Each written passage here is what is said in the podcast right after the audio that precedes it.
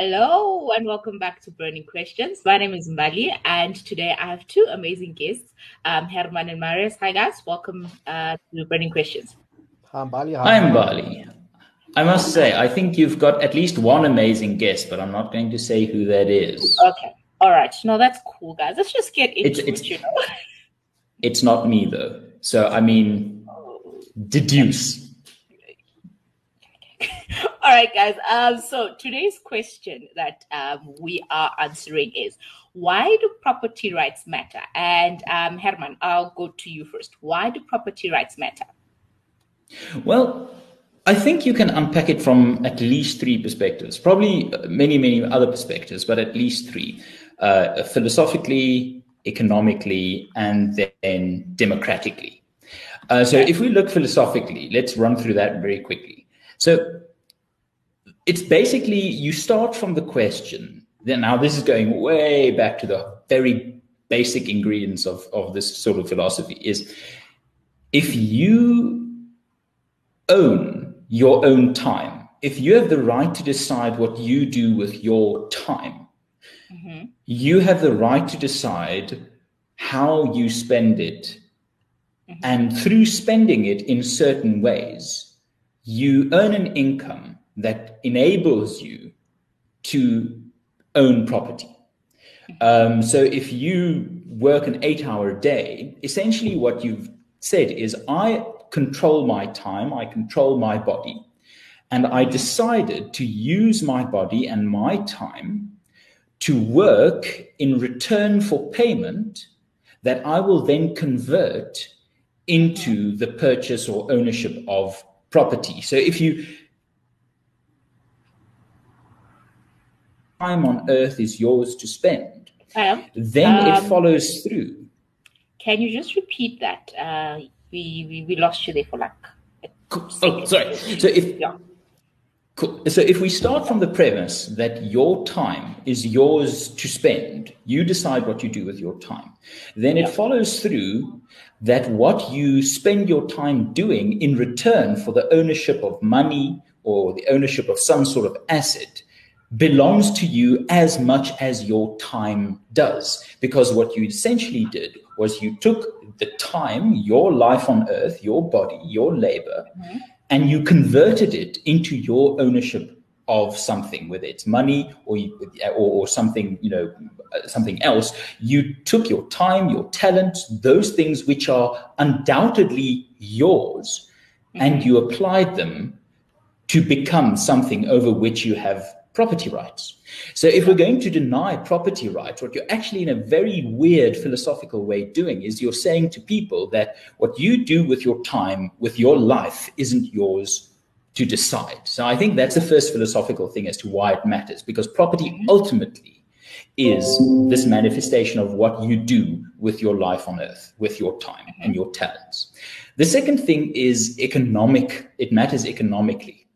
Because the basis of any economy is essentially two parties coming together and giving each other what they want. So if Marius designs, you know, computers and I want a computer, then I need to be able to have something that Marius wants, something that I own, that is mine, that I can hand over to him so that the computer he designed and built he can hand over to me in exchange. That's the basics of trade, and trade is the basics, the basic, you know, foundation of economic activity. So if you can't say this is mine and I want to exchange it for something else that will then become mine, you don't have the basis of trade, and trade being the basis of, of an economy, you don't have an economy. So if you can't own something, you can't trade it. And then the last thing, and I think Marius will be able to add a lot of stuff here, is it's very important in a democracy. Because if you cannot own something, you're at the mercy of someone else for your home and your car and all those kind of things. And then it becomes a question of at whose mercy are you? In a democracy, you should be at your own mercy. And the risks for not having property rights makes that a very dangerous place. Okay. Um, Marius, what do you think? I think that was very Uh, there was an excellent uh, and succinct uh, overview of property rights by Herman. But I mean, Herman's spot on. In any prosperous democracy, property property rights are the cornerstone of that country. Without property rights, you can forget about uh, a lot of democratic rights that you have. You can forget about any economic prosperity. Uh, the, as Herman says, you you if you own something, that gives you uh, dominion over yourself. If you don't own something, you are at the mercy of somebody else. And that was yeah. one of that was why apartheid was. Uh, I mean, apartheid was vile for many reasons, but one of the reasons that made it one of the most vilest things about apartheid was that black people couldn't own property, and they were at the mercy of the state. And they also you couldn't sell a home, you couldn't move to where you wanted, and in some ways that's uh, uh, that, that still continues today, especially in uh, former homelands or uh, areas that are, uh, you know, tribal land or whatever the what do you want to call it. I mean, Ingonyama Trust is a very good example. People there don't own their property; they basically rent property from the Ingonyama Trust, basically from the Zulu King, and that isn't the only place in the country where it's like that. And people yeah. like that do not, do not. If you can't own your property, you there's lots of other other things that can happen to you. Uh, this is only an anecdote, uh, anecdotal uh, um, uh, story, but uh, I have a friend who works out close to Kruger Park. And he was telling me about a colleague of his who uh, went to the chief and asked if he could build a you know a house in a certain part of the, uh, the land, and the chief said, "Yeah, go ahead." And the guy paid mm-hmm. the chief whatever it was, and then the guy. I don't know if he fell out with the chief or the chief decided no, actually he he likes that piece of property and he went and bulldozed the guy's house. And the guy had no recourse because it wasn't his property. But if it yeah. had been his land, he would have been able to go to the police, or I mean, the yeah. chief fund wouldn't have tried that in the first place. So that just, I mean, it's a small example, but shows you why property yeah. rights are very important. And if the the moves to currently uh, weaken property rights in South Africa are a very bad idea. Uh, we, we, can talk about I mean, property rights, if anything, uh, need to be strengthened in South Africa. And if South Africa wants to become a prosperous country, we, we need strong property rights, and that counts for every single South African. Yeah, that's true. Um, HP, do you have anything to add? I just called you HP. Wow, so that's his. That's his. Um, he's a rapper, you know, in his spare time. So that's his rap name. Actually, do you have anything to add uh, before we go into our quote of the day? Yeah, no, I and, and I promise I won't start rapping. Uh, I won't do that to people. It's it, South Africa is going through enough tough times without me rapping. Definitely, um, and the tough times are lasting. Yes, but as Demi Demi says, tough times never yeah. last. Only tough people, tough people. last. Yeah. But uh, th- th- that to one side. The thing is, one of the most threatening and dangerous phrases in any language is the two little mm. words "or else." And if you want to keep your home, and it's your home, you're responsible for that or else thing. You can say, I need to earn a good income or else I will lose my job. So the person you need to please is yourself. If you want to own your home, you need to make sure you're in a position to do what you need to do to own that home or else. Now, that example that Marius just gave gives a different spin on those two little words or else. Please the chief or else you lose your home. Mm. Don't disagree with the government or else you lose your money. Mm. Uh, you know, uh, um, um, don't counter this idea publicly, or mm. else you will lose your car. You know, so so it, it, it really comes down to this question of leverage. If you own your property, it's about what you decide to do. I must work hard. I must use my talents to solve other people's problems so that they can pay me money, or else I will lose my home. That's yeah. you making the decision. That's you driving what's important in your life. The moment you don't own that home, you're no longer in control of that or else. Someone else is. And that could be a chief, a church, an empire, a king, a state, a politician. And once that starts happening, history shows us it never, never, ever, ever ends well. It, that or else ends up ruining a lot of lives. Hmm. I just got scared there for a second. Anyway, let's get to um, the quote of the day.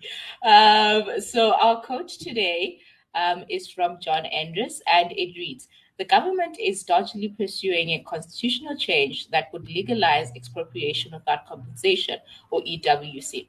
So, guys, I, I think it it it kind of ties in very well with what we're talking about um, today. Uh, Marius, I think I'll, I'll, I'll come to you first. Yeah, I mean, uh, the, as we were saying with the issue of property rights, expropriation without compensation will destroy property rights. Even if the government goes and takes one person's property, only one, if they just take uh, only one person's property without paying for it, mm. they will destroy so much confidence in South Africa. Yeah. Uh, we've seen what happened in Zimbabwe. Uh, the ZANU PF government didn't go take people's houses in uh, in Harare or Bulawayo or whatever. You. They took uh, people's farms, and what happened then? Yeah. Then it destroyed investment and confidence in that country. And I mean, the EWC policy in Zimbabwe started in the late 90s. 20 years later, that, that country is still extremely poor compared to what was. Yeah. And it's because, I mean, there are a number of reasons, but one of the reasons is because of this expropriation without compensation policy. And we've also seen people who get given uh, farms and so on by the ZANU PF governments aren't, uh, you know, landless people or poor people, or whatever you. We've seen it's been um, uh, people who, who are linked to the ZANU PF government. And, yeah. you know, people also say it's a, an issue of, uh, you know, uh, helping black people who are oppressed. There have been uh, stories of uh, white farmers or white white people who are linked to Mugabe and ZANU PF being given land. So it's all about it's just about cronyism, and yeah. the exact same thing will happen in South Africa. Ordinary people won't uh, have any property; it'll all go to cronies, people linked to the government, and what have you. And you know, it's uh, uh, it will be an absolute disaster for South Africa, and we cannot allow it to happen. That said, land reform is, of course, an important issue, but land reform can currently happen in the current framework of South Africa, and it can be done without taking away people's stuff without paying for it.